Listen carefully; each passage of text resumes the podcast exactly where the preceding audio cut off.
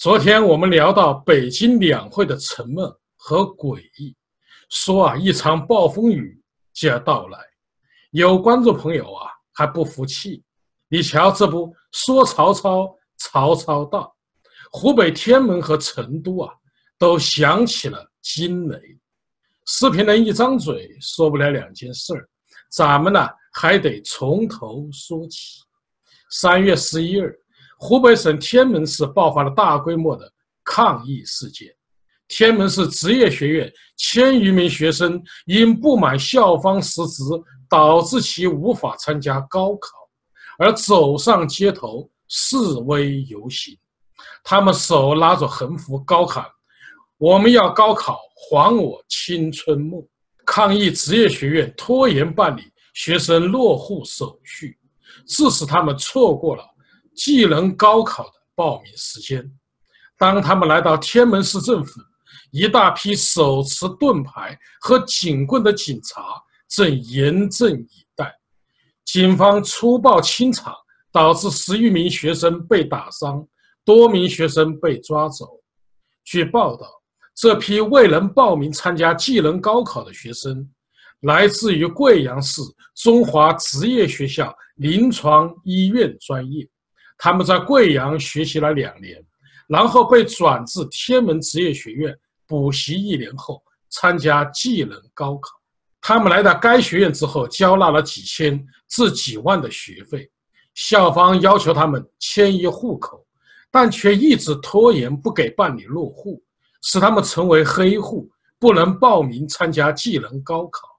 技能高考是湖北辽宁2012年推行的高考改革。高校招收中等职业学校毕业生，以技能操作考试为主，文化考试为辅。天门市职业学校是市教育局直属的中等职业学校。近年来，该校作出毕业学生可以参加湖北省技能高考，解决学生户口、学籍、证书等承诺，并向全国招来了不少的学生。屋漏偏逢连夜雨。湖北天门学生抗议事件未了，四川成都又爆发了数百名学生家长抗议事件。三月十三日，四川成都七中实验学校小学数百名愤怒的家长拥上了街头，去教育局请愿，他们要讨一个说法。但他们的抗议竟被当局定性为阻断交通，严重扰乱正常社会秩序。并且动用了催泪弹，当地警局拘押了十二名家长。这一事件又是为什么呢？且听我细细道来。本周二下午，成都七中实验学校小学部的学生家长来到了学校食堂，发现学校的厨房啊藏污纳垢，馒头上啊长满了霉菌，水果及肉类已经腐烂变质。进来发现自己的孩子健康啊，莫名其妙的出现了问题，于是数百名家长聚集校园，要求学校啊做出解释。其后又向温江区政府及教育局投诉，将食材照片和视频发布到网上。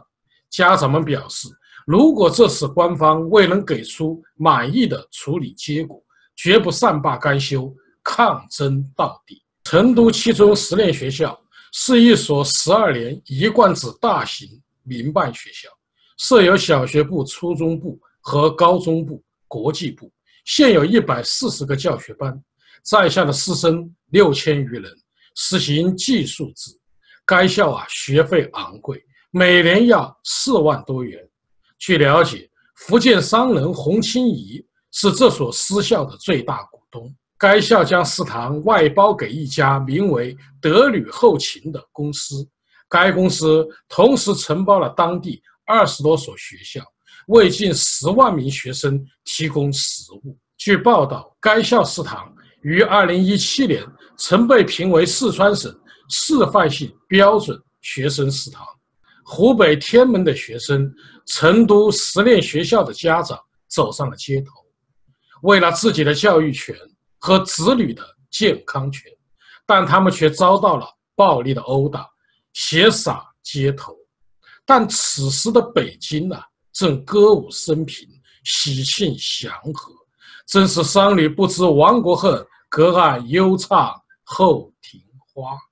之所以地方政府对这些学生和学生家长采取果断的清场措施，一个重要的原因就是不能破坏了北京两会的祥和气氛。党的忠实喉舌，《环球时报》主编胡锡进呢，还有点看不过眼了。他在微博中写道：“老胡认为家长的愤怒非常值得理解和同情，希望当地政府处理事情的原则，首先要急家长之所急，而不是把两会期间的维稳放在第一位。要坚决与家长形成这样的情感沟通，以对孩子最有利的方式。”先把食堂的问题呀处理好，让家长对孩子们接下来的校内用餐放心。但老胡显然太不识时务了，于是他的博文被秒删了。既然北京的两会高过老百姓的教育权和生命的健康，那我们不妨把目光移向北京，他们在干嘛呢？你别说，北京呐，可正忙活着。三月十一日，在人民大会堂，一名五十七岁、自称来自台湾的平凡女孩，全国政协委员林有思正在以高八度的音调啊朗诵讲稿。去年三月，她第一次参加全国政协会议，她曾说：“当下中国已经达到了实质的民主，而不像西方一样只能投一票，投完票后就变成了奴隶。”林有思还说。我分外感激中国共产党和大陆的同胞筚路蓝缕，让国家从满目疮痍中站起来，到富起来，从富起来再到强起来。联系以上三个事件，我谈谈自己的看法。第一，学生受教育权和健康权不容侵犯。受教育权既是世界人权宣言、经济社会。和文化权利国际公约等国际法文件所确定和保障的一项重要的社会基本权利，也是我国宪法第四十六条规定的宪法权利。天门市职业学校采取欺骗的手段，致使这些学生丧失了今年高考的权利，是严重的违法行为。由于我国是一个没有迁徙自由的国家。户籍、学籍像绳索一样捆绑着学生，但职业学校明知存在迁徙困难的情况，仍然欺骗学生，理应赔偿学生的经济和精神损失。四川成都七中实验学校小学食堂提供腐烂有毒食物，严重损害了学生的健康，不仅违法，而且丧尽天良。实验小学将食堂外包给公司，本应加强管理，以保障食物的营养和安全。但事实相反，实验小学却放弃了管理权，应承担法律责任。另外，如此一个出售腐烂有毒食物的食堂，竟然2017年被评为四川省示范性标准学生食堂，成都市政府教育部门。明显存在玩忽职守。第二，政府严重失职，人民应积极行使公民权利。发生在今天的天门职业学校和四川成都实验学校事件，并不是一个孤立偶然的事件。我们可以说，与三聚氰胺毒牛奶、红黄蓝幼儿园事件，甚至与疫苗案一脉相承。毒牛奶、假疫苗这些不祥的字眼呢，一直在挑动着中国家长的神经。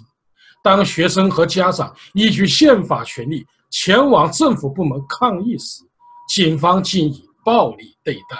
习近平不是常说民心是最大的政治，要始终把人民的期盼变成党的奋斗目标吗？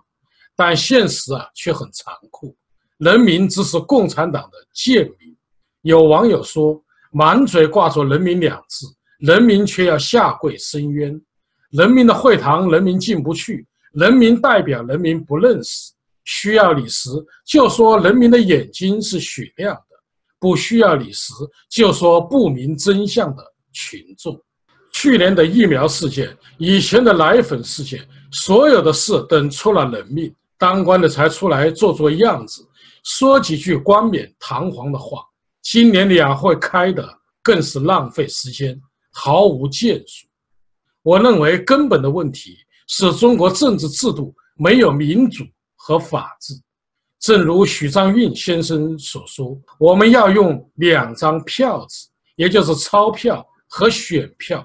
取代两根杆子，也就是枪杆子和笔杆子，顺化不可一世的公权，开启人类群居于政治共同体之内永久和平的生存模式。第三，林有思当戏精应提高演技。平凡女孩不是傻丫头。林有思既然在民主社会的台湾和法治社会的香港生活了五十多年。为何会说出共产党让国家从满目疮痍中站起来到富起来，从富起来再到强起来？当下中国已经达到了实质民主，而不像西方一样只能投一票，投完票就变为奴隶这样的傻话。当今中国就像一个火药桶，类似天门和成都抗议事件层出不穷。难道他就视而不见吗？说智商，林有思也是博士，也是受过高等教育的，所以唯一合理的解释是功利性的、毫无底线的表演。要当戏精出人头地，只是现在的中共也不傻，会怀疑他别有用心，是低级红。林有是说，中国的民主超越了西方民主，或许可以讨好中共高层。但夸张到西方人投完票就变成奴隶，那就是把习近平当傻子了。习近平也不会相信，毕竟习近平的女儿是在美国受的教育。